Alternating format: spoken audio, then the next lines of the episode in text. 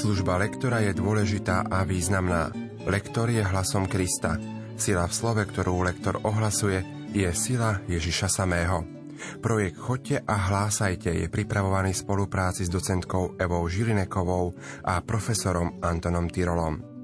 Príjemné počúvanie vám zo štúdia praje Pavol Jurčaga. Dnes si spoločne predstavíme liturgické texty dvadsiatej šiestej nedele v období cez rok. Liturgické texty prednáša študentka Teologickej fakulty Trnavskej univerzity v Bratislave Monika Hricáková. Nech sa vám príjemne počúva.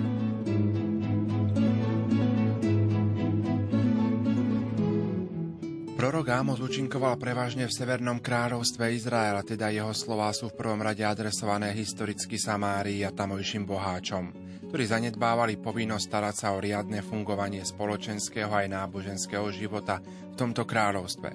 Lenže títo zanedbávali svoje povinnosti. Nad skazov Jozefa sa netrápia, ale jedinou ich starosťou bola zábava a pohodlie. Prorok to všetko vidí a ohlasuje blízky koniec. Prestane hulákanie povalačov. Sú to významné varovania aj pre nás. Zdá sa, že svet okolo nás sa točí práve týmto smerom, za konzumom.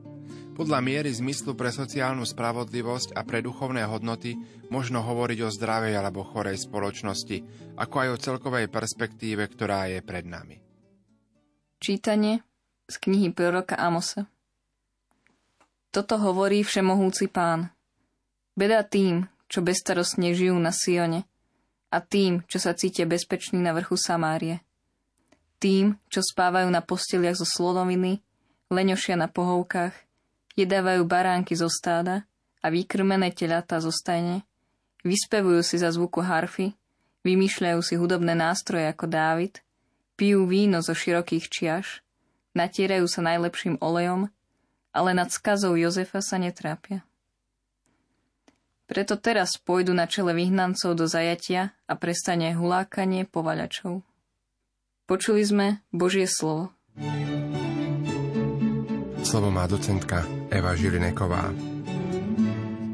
Opäť tu máme vyrátané, že bude beda tým, ktorí žijú bezstarostne a tak ďalej. Toto sme si už premeditovali, všetky tie okolnosti negatívneho pôsobenia človeka. A na konci celej slohy sa dopracujeme ku poslednému veršu, kde je ale nad skazou Jozefa sa netrápia. Ide tu o obraz Dom Jozefa. Dom Jozefov je Severná ríša a odtiaľ vlastne pochádzali kmene Efraím a Manases. Ide teda o oznámenie blízkeho konca Izraelského kráľovstva. Preto je dôležité, a vždy vám to pripomínam, aby ste si aj tú obsahovú stránku preverili, aby ste vedeli, čo čítate. Úžasná, úžasná veta, posledná, teda tie posledné dva verše, preto teraz pôjdu na čele vyhnancov do zajatia a prestane hulákanie povaľačov. Poďme od tohoto posledného slova, povaľačov, môj obľúbený mekčeň. Vás mnohých určite nie. Dávajme si teda pozor, aby sme vyslovili teľatá, aby sme vyslovili povaľačov, aby sme vyslovili vymýšľajú s takýmto pekným mekčenom.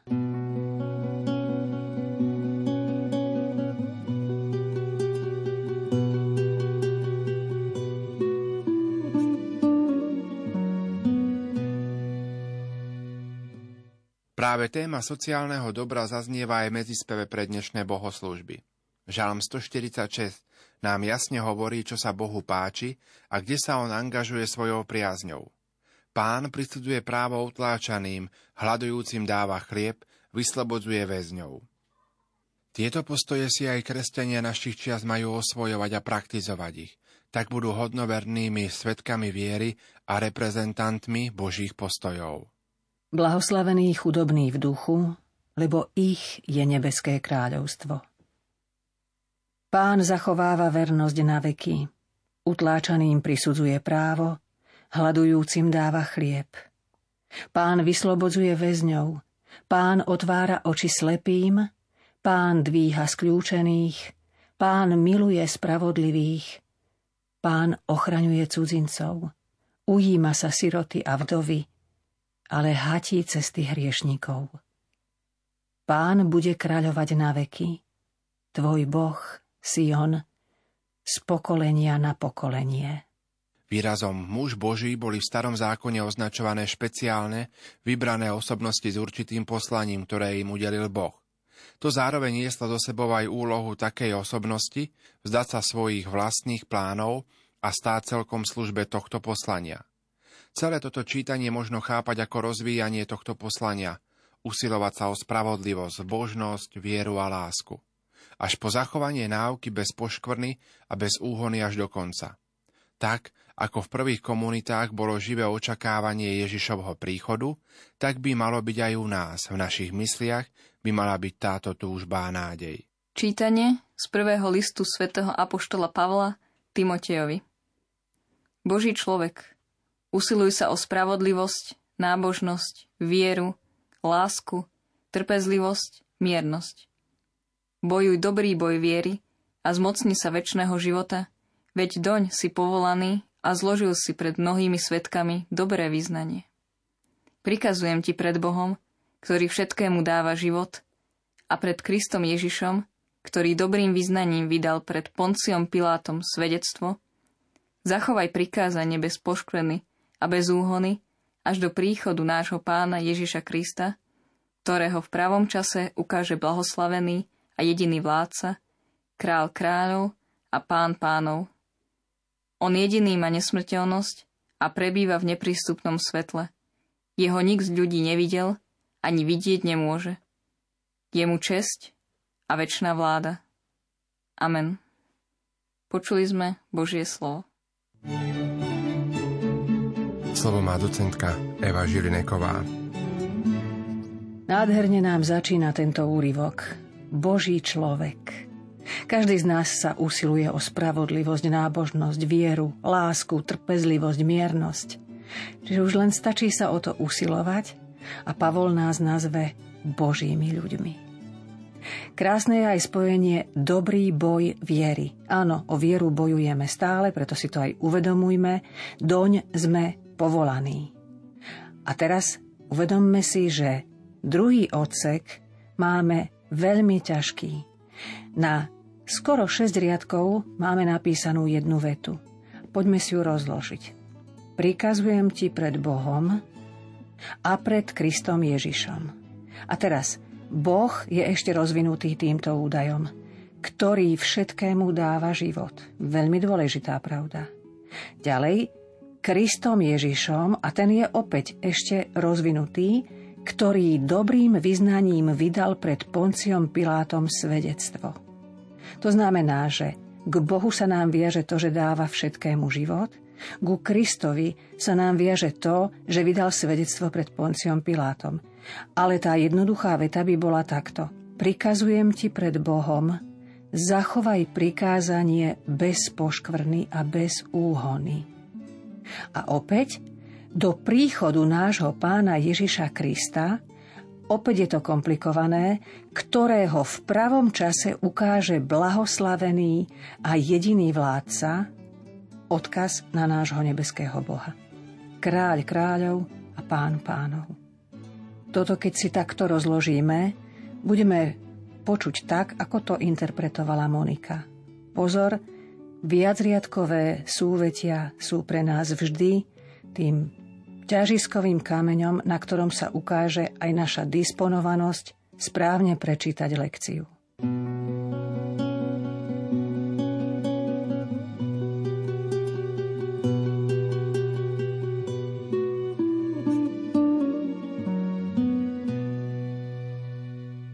Na scéne dnešného evanjelia vystupujú dve osobnosti, boháč a Lazár.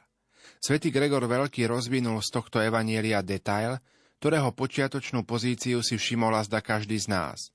Kým v prípade boháča sa v evanjeliu hovorí, že to bol istý bohatý človek, o chudobnom zas počúvame slová žobrák menom Lazár. Pritom z praxe môžeme dosvedčiť skôr opak, že ľudia si viac pamätajú mená bohatých ľudí, kým chudáka si sotva kto zapamätá. V evanjeliu je teda tento kontrast výraznejší, pretože má byť predmetom našej pozornosti. Naozaj, v biblickom ponímaní mať meno znamená mať identitu a miesto v tvorstve, kým žiť bez mena znamená žiť bez určenia, bez poslania a bez miesta medzi tvormi na zemi alebo v Božom stvorení. Matúšovom evanjeliu je pri opise posledného súdu vykreslená situácia, keď všetkým hriešnikom a pyšným Pán povie: Nikdy som vás nepoznal, odíďte odo mňa. Mnohým však Boh povedal: Poznám ťa po mene, po mene ťa zavolám. Skôr než som ťa utvoril, poznal som ťa. Usilujme sa tak žiť, aby sme boli hodní mena Ježišových nasledovníkov a tiež pamäti ľudí. Čítanie zo svätého evanjelia podľa Lukáša. Ježiš povedal farizejom: Bol istý bohatý človek. Obliekal sa do purpuru a kmentu a deň čo deň prepichovo hodoval. Pri jeho bráne líhal akýsi žobrák menom Lazár, plný vredov. Túžil nasýtiť sa z toho, čo padalo z boháčovho stola. A len psi prichádzali a lízali mu vredy. Keď žobrák umrel, anjeli ho zaniesli do Abrahámovho lona. Zomrel aj boháč a pochovali ho. A keď v pekle, v mukách pozdvihol oči, zďaleka videl Abraháma a Lazára v jeho lone. I zvolal: Otec Abrahám, zľutuj sa nado mnou a pošli Lazára, nech si namočí aspoň koniec prsta vo vode a zvlaží mi jazyk, lebo sa hrozne trápim v tomto plamení. No Abraham povedal: Synu, spomeň si, že si dostal všetko dobré za svojho života a Lazár zasa iba zlé. Teraz sa on tu teší a ty sa trápiš. A okrem toho je medzi nami a vami veľká priepasť, takže nik, čo ako by chcel, nemôže prejsť odtiaľto k vám, ani odtiaľ prekročiť k nám. Tu povedal: Prosím ťa, otče, pošli ho do domu môjho otca. Mám totiž piatich bratov, nech ich zaprisahá, aby sa nedostali aj oni na toto miesto múk. Abraham mu odpovedal: Majú Mojžiša a prorokov, nech ich počúvajú. Ale on vravel: Nie, otec Abraham. Ak príde k ním niekto z mŕtvych, budú robiť pokánie.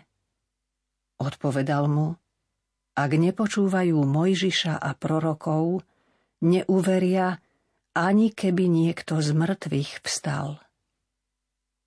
Počuli sme slovo Pánovo.